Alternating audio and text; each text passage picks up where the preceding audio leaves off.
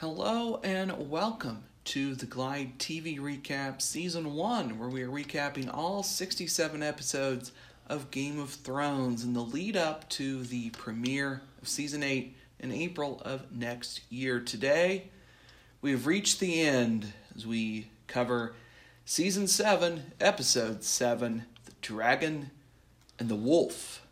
Now, we just wrapped our viewing of this episode a few minutes ago, so uh, for instant reactions, where would you like to start? With uh, Jon Snow's identity, with Littlefinger's death, with the wall falling, with Cersei's newest plan. Oh boy. Well, there's a lot of stuff in that one. Mm-hmm. That's for sure. Um, Let's start with the wall, why don't we? okay. So the wall has fallen. Apparently. Yes, as the Night King used his recently acquired zombie dragon to bring the wall down uh, quite easily. Yes. Quite easy. Hundreds and thousands of years to build it, and three minutes to tear it down. Um, um, and there were thousands, millions of the undead or the dead or the White Walkers or uh, now walking through that area. Yes. So, what's going to stop them now? Don't know. We will obviously find out next season. So, Littlefinger's death. What do we Uh, make of this? Boy, well, that was a shock. That was a surprise. Um, they brought Arya into the throne room, I guess they called it, I think. Uh, and I thought they were, they made it look like they're accusing Arya of treason and murder. Correct. They made it look that way for some reason to throw us off, apparently. And then, oh, they turn and say Littlefinger. Mm-hmm. Well, they didn't call him Littlefinger, but anyway, um, we're leveling these charges against you. And he didn't have much to say. He tried to beg his way out of it, and they weren't having any of it. Uh, I assume that Bran was the one. He went back and watched all the stuff Littlefinger did, I guess. How he orchestrated all the things that uh, Petyr Baelish did, and that's why he was there. So, and Arya was the executioner. Um, yeah, that's shocking because I really thought Littlefinger was going to have a lot of major things to do next season, but Ah. I'm guessing he's not going to have anything to do next season. One would assume not. No. he's not going to be the uh, a major player next year. No. Um, Cersei's newest plan that she has executed, which is essentially uh, agree to go north and help all of you fight the dead, but I'm not actually going to do it. Which causes Jaime to leave and go north by himself, as far as we can tell.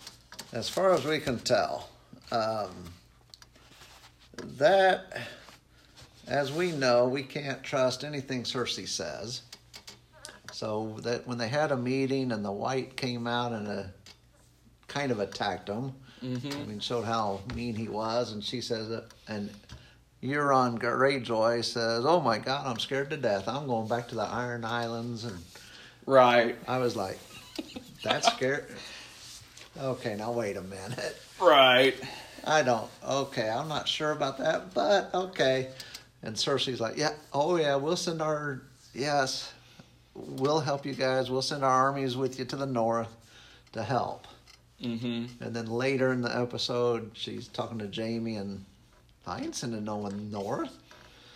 Are you crazy? Let them go up, get killed, and we'll take care of who's ever left. Right. And oh, Euron, like he's going to the iron. No, he isn't. We're having him go over to this place that's vacated, and he's going to attack um, that area, I guess. Now he's gonna go. He's sailing over to Essos to go get the Golden Company, Oh, to yeah, bring the them over Company. to add more troops to Cersei's to Cersei's forces. army. So Mhm. yes, um, that sounds just like Cersei. Uh, so yeah, it's.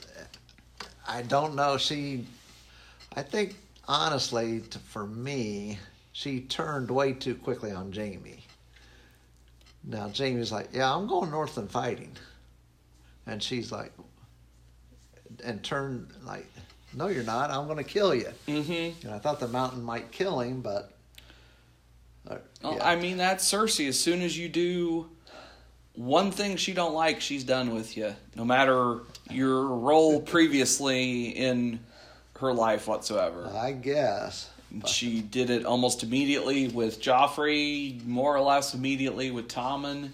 Not quite as explicitly with Tommen, but she still did it almost immediately with Tommen and with Pycelle and with Kevan and even with her father, kinda, but not really. Uh, and so that with Robert, and that's just what she does. That's what she does. So I'm sure she'll have other things up her sleeve, I guess. That in season eight to to say something and do the exact opposite. Yes. So, last but not least, Jon Snow is not Jon Snow. He is Aegon Targaryen, uh, which, if you look into the lineage, is weird because that means Rhaegar had two sons named Aegon Targaryen. Yeah. Um, which I mean does kind of make sense why you would name a lot of your sons Aegon, uh, you know, after Aegon the Conqueror. But nonetheless, uh, Jon is a Targaryen, and therefore uh, Dany's nephew, which is slightly awkward as we learn this information over them two getting it on in the bedroom. Uh, yes. And therefore, Jon, out of all living, would have the best claim to the Iron Throne, uh, since he is a male descendant of someone who held the throne, which obviously in Westerosi custom gives you precedence over any female claimant. Uh, and then also, uh, Robert's Rebellion was uh, built upon a lie, much like the War of the Five Kings, uh, which we can discuss when we get there later in this episode. So, what do we make of Jon's whole deal going on there? Well, I don't really know per se. Uh, he's heir to the Iron Throne, but he's bent the knee to Dany now. Right, So, but he did not know he was the heir. right. But he bent the knee. So does that Mhm. mean he gave up, even though he didn't know he was the heir? That he gave that up to Dany?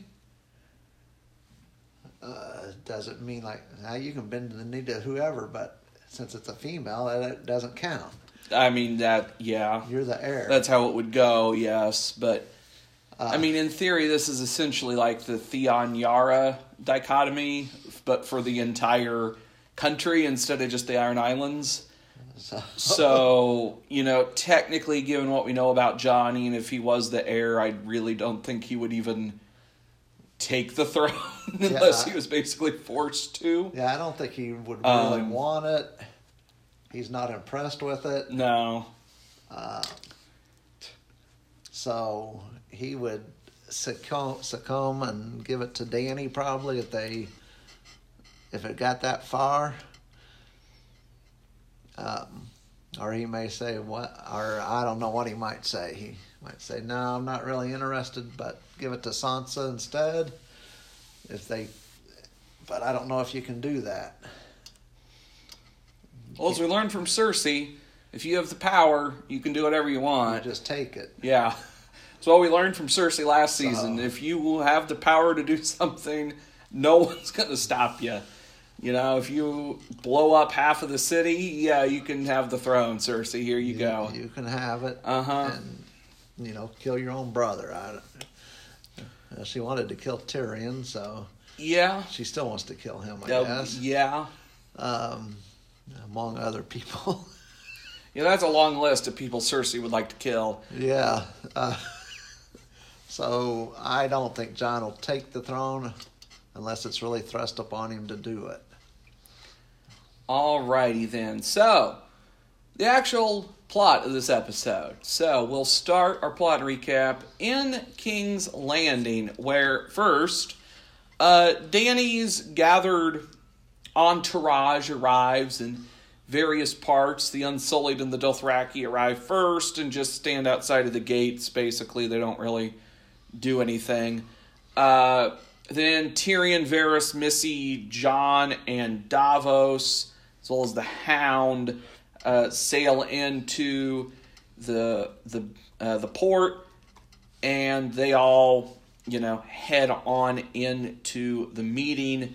Uh, Cersei's told by Qyburn that everyone's arrived, and she tells the Mountain that if anything goes wrong, he is to kill Dany, then Tyrion, then Jon, and then kill the rest however he wants, in whatever order he wants. So they all head to the Dragon Pit.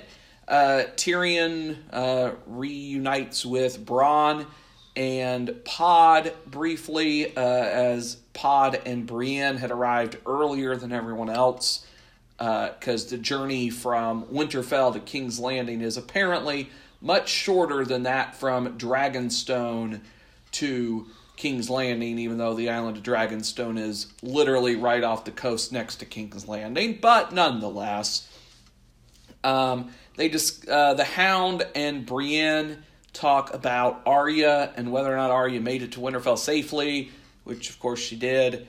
Uh, then in the Dragon Pit, they all meet and they all discuss, uh, you know what's going on. Dany arrives late as she wants to make a uh, grand entrance upon Drogon, and she does so uh, with Rhaegal flying overhead. Uh, the Hound and the Mountain, for the first time in many years, meet once again, uh, and the Hound threatens to kill the Mountain at some point in the future. Uh, hopefully, we'll see that next season. Um, Euron then threatens to kill Yara unless Theon uh, submits to Euron's rightful rule as king of the Iron Islands, uh, which Theon does not do.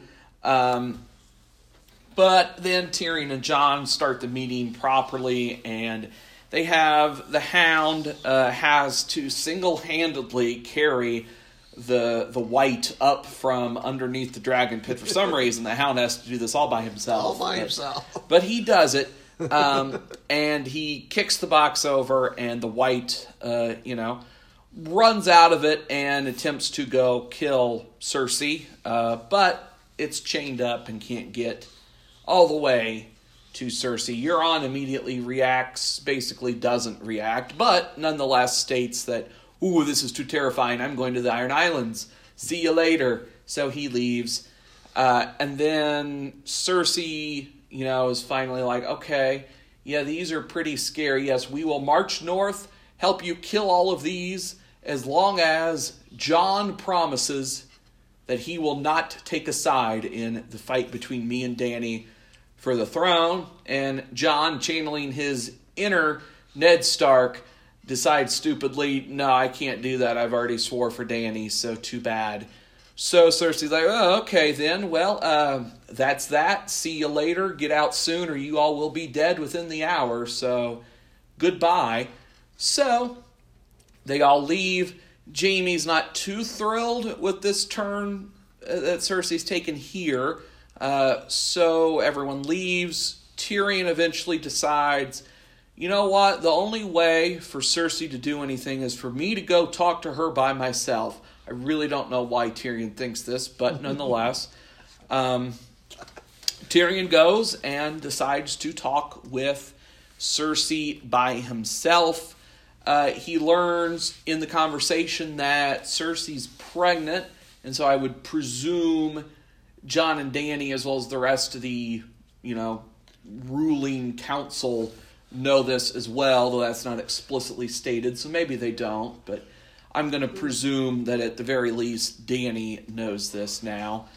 Um, so Tyrion and Cersei do eventually, apparently, strike some sort of a deal. We're not in, we're not told what this deal is that Tyrion strikes with Cersei, But Cersei marches out back out to the dragon pit, states that all of her troops will go north and fight alongside them to defeat the army of the dead, uh, and in return, Dany will consider not slaughtering Cersei when the war with the dead is over.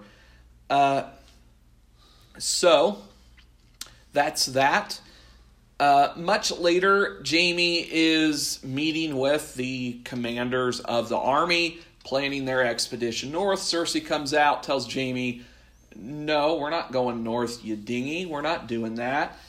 You really think Euron left to the Iron No, he's going to Essos. He's going to go get me the Golden Company with their big swords and their elephants. They're coming here to help us kill off Dany. Uh, this does not thrill Jaime in the slightest, so he decides to abandon Cersei, abandon the army, head north to go do as much as he possibly can by himself to aid in the northern cause. As he is leaving, we see that winter has arrived here in King's Landing. Snow has begun to fall. Yes. Uh, in the north at Winterfell, um, Sansa's meeting with Littlefinger to discuss the impending threat of Arya trying to murder Sansa. Uh, and so Littlefinger launches one last ditch effort here uh, to continue sowing the seeds of discord among the Stark family as he tries to convince Sansa that Jon has abandoned his northern heritage and has turned against the Stark family by swearing his allegiance to Dany, and of course that Arya wants to kill her so she can take rule over Winterfell from Sansa. Um, it's not entirely clear if at this point Sansa knows Littlefinger's trying to pull something off here and she's just going along with it, or if Sansa's legitimately considering what Littlefinger is stating here. It's not entirely clear when that turn happens, if it's here, if it was in the last episode that Sansa turned into knowing that Littlefinger's trying to play her again, or if it doesn't happen until the actual, uh, like right before the actual, you know, execution part. Um, nonetheless, uh, Sansa ha- orders Arya to be brought to the Great Hall uh, and this is when we know this is definitely okay. Sansa and Arya and probably Bran here have been plotting together how to get rid of Littlefinger for at least a decent amount of time to come up with this. Yes. So presumably that whole exchange earlier with Littlefinger is Sansa playing Littlefinger to an extent. Um, so Arya's brought in. Sansa levels charges of treason and or murder and treason against Lord Petyr Baelish. Uh, much to Littlefinger's surprise that he's being accused of any of his crimes that he has committed throughout the entire run of the show and before the show. Um, Sansa explains essentially to Littlefinger and to the entire audience how Littlefinger single handedly set this entire show in motion, uh, more or less behind the scenes, with his poisoning or giving Lysa poison to poison Jon Arryn with, and then having Lysa send a letter to Cat and Ned telling them it was the Lannisters, which convinces Ned to go to King's Landing in the first place. And then, of course, we all know what goes on from there. And um, Sansa has Littlefinger executed, which Arya does, which with much pleasure in part. So, uh, little, little bit later, uh, Sansa and Arya discuss Littlefinger's plots and how much these two of people have grown and matured through the last seven plus years. They have partaken in this grand adventure separately but together at the same time. Uh, they muse on one of Ned's old sayings that the lone wolf dies, but the pack survives. Uh, later, Sam, Gilly, and baby Sam have made the hundreds of mile long trek from Old Town up here to Winterfell. Uh, and Sam immediately goes to Bran's quarters to meet with Bran And uh, Bran tells Sam that Jon has pledged his allegiance to Dany and they are coming here to Winterfell sometime in the future. And Sam's like, "Oh, okay, cool." Uh, we also Bran also tells him that he's the three-eyed raven now, which Sam, as you would expect, is uh, very unsure of what in the world that means exactly. That? Yes. Um, so uh, Bran informs him that, well, when Jon gets back here, I need to speak with him as he needs to know the truth about his own identity. And so Bran, uh, you know, states, well, Jon is the son of Rhaegar Targaryen and Lyanna Stark. He was born in Dorne, but since he's a bastard, he's not technically Jon Snow. He is Jon Sand. I a don't know why this would actually be important to tell Jon beyond the whole. If you get with Dany, you're kind of getting involved with your Hoff aunt, kinda in this scenario. Uh-huh. um, but nonetheless, uh, Sam tells him, "No, no, no, no. He's not a bastard. He's never has been." I transcribed a diary at the Citadel and learned very conveniently that uh, that this Maester had secretly divorced Rhaegar and Elia Martell and had wed Rhaegar secretly to Lyanna Stark. Uh, we're getting a lot of parallels between Rhaegar and Lyanna and uh, Robin Talisa here uh, with this sequence, and we learn that therefore Jon is legitimately a Targaryen and out of all of the people still living has the best claim to the Iron Throne given his uh, immediate relation to a former holder of the throne, and he's also a dude, which gives him more credence over anyone else uh, in that camp of claimancy to the throne. Uh, and also, oh yeah, Robert's rebellion was built upon a lie, much like the War of Five Kings with uh, the whole Littlefinger bit we learn as well, although we already knew that more or less. Um, and then also, yeah, Jon and Dany are aunt and nephew, uh, which is laid out very clear for us here. Uh, elsewhere in the Narrow Sea, first in the Chamber of the Painted Table on the island of Dragonstone, uh, Dany and her court discuss how Dany is going to get to the north and how her army is going to go north. They eventually settle on the Dothraki are going to ride north on the King's Road. Jon, Dany, and presumably all of the Unsullied are going to sail north to White Harbor, where they will join up with the Dothraki and ride the rest of the way into Winterfell. Jorah first suggests that Dany should fly to Winterfell on one of her dragons, as if she's riding through the north, all it takes is one person to go, oh, that's the Targaryen girl, I must kill her to save the north and shoot her, and that's all it takes, and she's dead, and their whole, you know, the whole point of this is then moot. Uh, Dany's like, no, no, no, I've not come to conquer the North. I've come to save the North. So I will feed. So I will have no impediment going north. I will not be impeded in the slightest by any of the general folk, which is probably true, especially with Jon there. Like no one's probably gonna care too much. Probably. we'll find out together, I presume. Uh, so they agree to go north together on that plan. The Dothraki are going to ride north.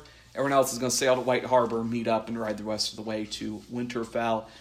Uh, later, as Jon's leaving, Theon decides to talk with Jon privately about like Theon's family lineage and how he's always felt conflicted about whether or not he's a Stark or a Greyjoy or whatnot. And Jon's like, well, that, you're both, you know, so that's very nice. You're both. And you should go rescue Yara if that's what you want to do. So Theon decides, yes, that's what I'm going to do. So he, in the show's ever present wisdom, we launch a Theon Greyjoy redemption arc. Uh, as Theon decides to go out, finds the rest of the Ironborn very conveniently trying to leave at this very moment, and he finds them and he tells them, Hey, we're going to go rescue Arya together, everyone. The Ironborn are not on board with this idea in the slightest, as it's, well, no, we're going to go sail off. We're going to go find some random island, murder everyone on it, and live on this island until the White Walker threat is passed as they can't do much with water apparently. So we're just going to go hang out on an island after we murder everyone that lives on it. So see you later. Theon decides, no, this will be the perfect time. I'm going to get into a fist fight with the leader of this Ironborn group. He does. He manages relatively easily to kill this dude in hand to hand combat and then leads this Ironborn sect on a quest to go retake Arya from Euron's captivity. Sometime later, after they set sail, Jon uh, goes to Dany's cabin. The two begin a very awkward sexual encounter for the viewers as we are watching. Oh, aunt and nephew. Okay. Well, this is kind of nice. Okay, Jon and Dany. Oh, they're related. oh, okay. Huh. At least it's not as weird as Jaime and Cersei, so okay, okay. we can get on board with this, I guess. Um, uh, unbeknown to both of them, Tyrion was apparently on his way to go speak with Dany as well, and he uh, sees Jon enter the cabin, and either out of concern for what may be going on or jealousy at Jon's position, Tyrion is not too pleased either way. I'm not entirely certain whether it's Tyrion's not on board with the idea of them two being more than politically involved, or if it's Tyrion's jealous that he's not the one in there uh, instead of Jon. I think he's jealous. Or it could be both, I guess. But Yes. nonetheless, uh, last but not least, at the wall at Eastwatch by the Sea, Tormund and Beric Dondarrion are, you know, just walking around, looking around, seeing what's going on here on top of the wall. They head up to the top, they look down, and they see, oh, White Walker approaching for some reason. Why is. Well, they can't get here. The magic will keep them away, right? Yeah, should.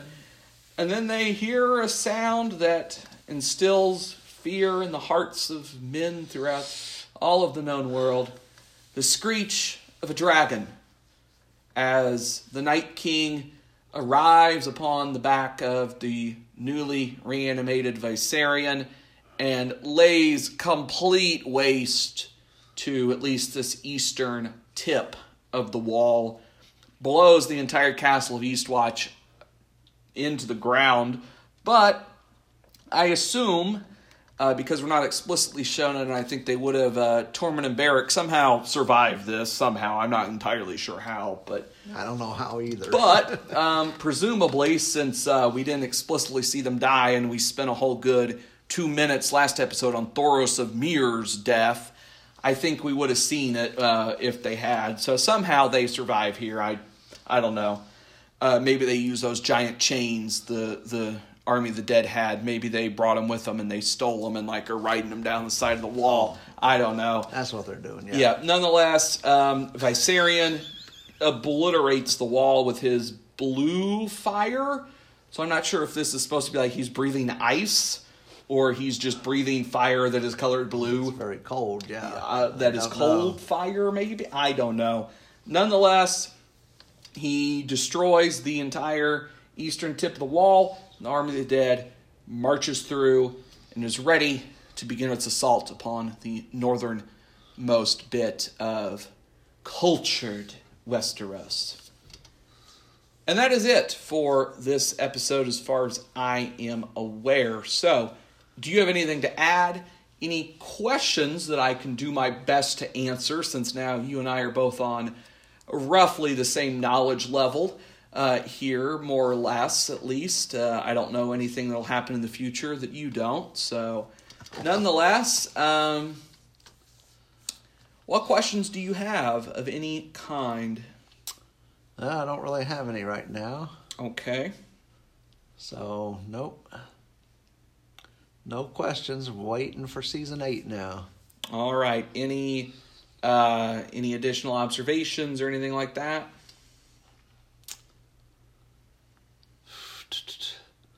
Uh, I don't see any. No.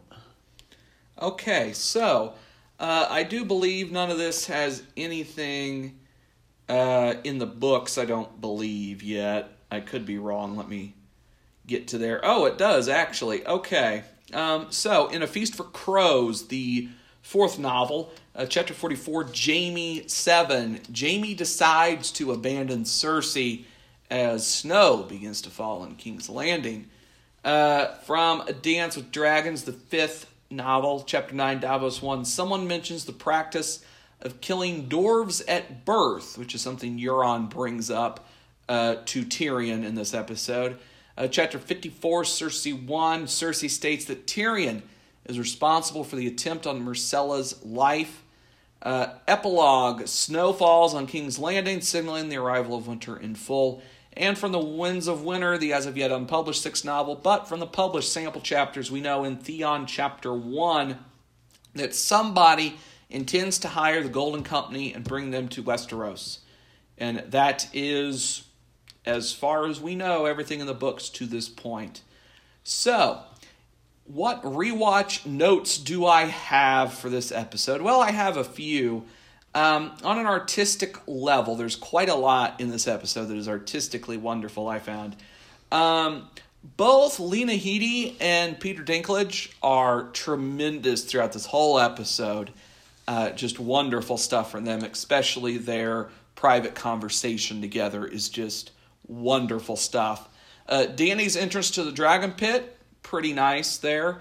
Uh, Littlefinger's oh, death is very reminiscent of Littlefinger himself. It is both stunning and pathetic at the same time. Uh, so, right, rightly done there. And the wall falling is a breathtaking sequence even still, after the fourth or fifth viewing of it, still wonderfully done moment there with the wall falling. Random notes. We get a lot of meetings and reunitings in this episode. I'm only going to note the major ones, or I could be here for 20 minutes. So, Dany and Cersei meet for the first time. Uh, Jon and Tyrion are both reunited with Cersei. In Jon's case, this would be season one, either episode one or two. Jon and Cersei briefly met uh, when Cersei was up at Winterfell. Uh, and season four, either episode nine or ten, I can't remember which off the top of my head, for Tyrion and Cersei uh, last interacting before this episode.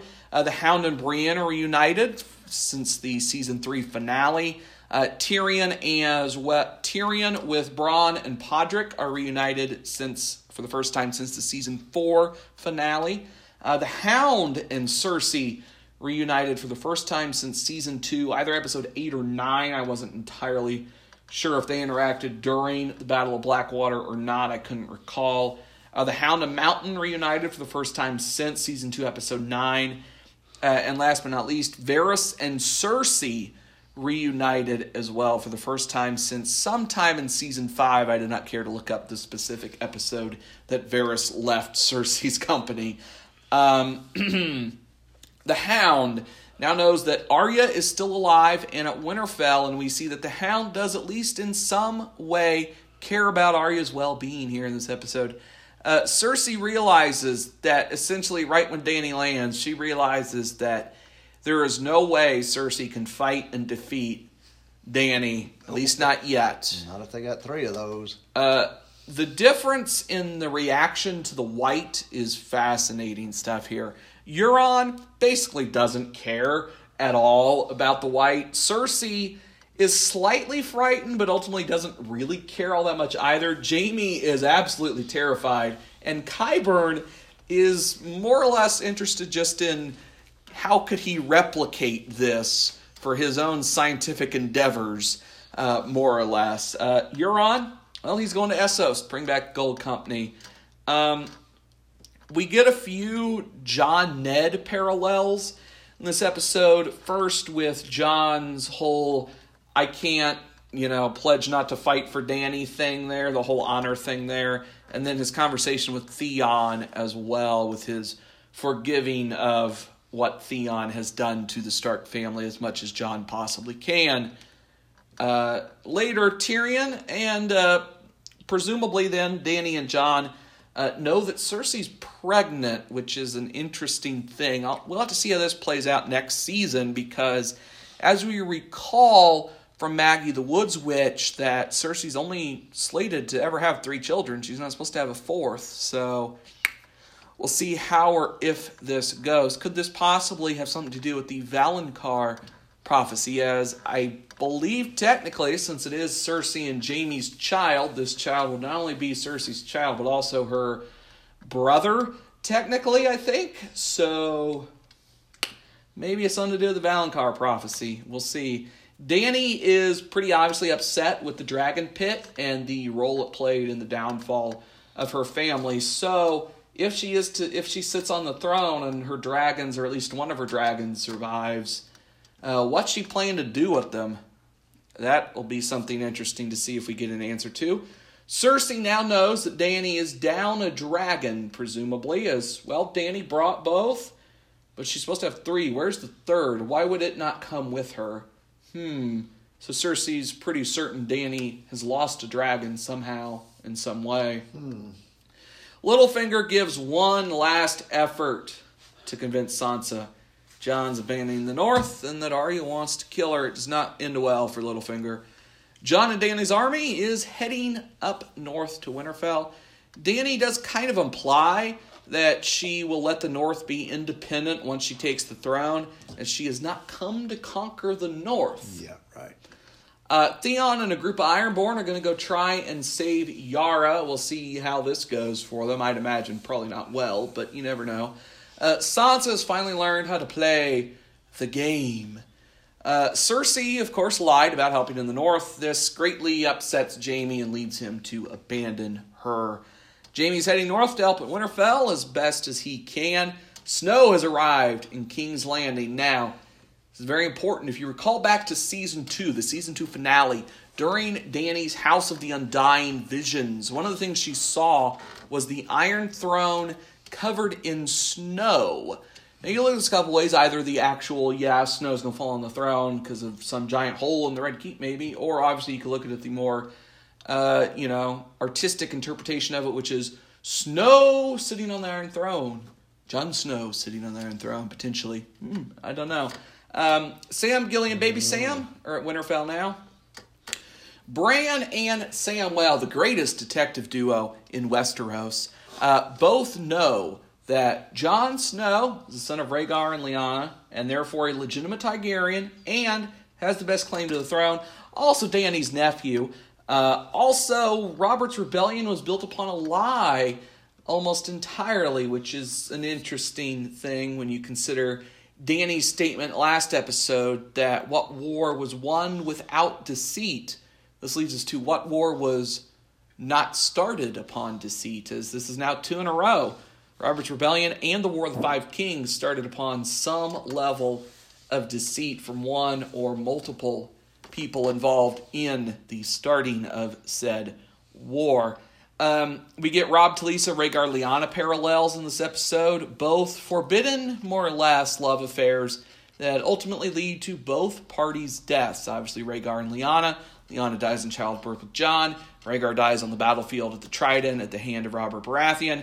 Robb and Talisa both die at the Red Wedding. So, nonetheless, um, the wall has fallen, and the army of the dead have passed in the north. I believe we're supposed to be, we're supposed to know that Bran sees this happening because the, the sequence starts. We see Bran sitting out in the God's Wood, warging into a group of ravens or crows. So presumably he's supposed to have seen this, and so knows this has happened.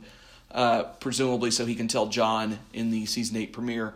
Um, some foreshadowing nuggets. I have some. Obviously, this is all guesses at this point, obviously, because I have no idea. Um, so, the Hound is fully committed to being the one to finally kill the mountain.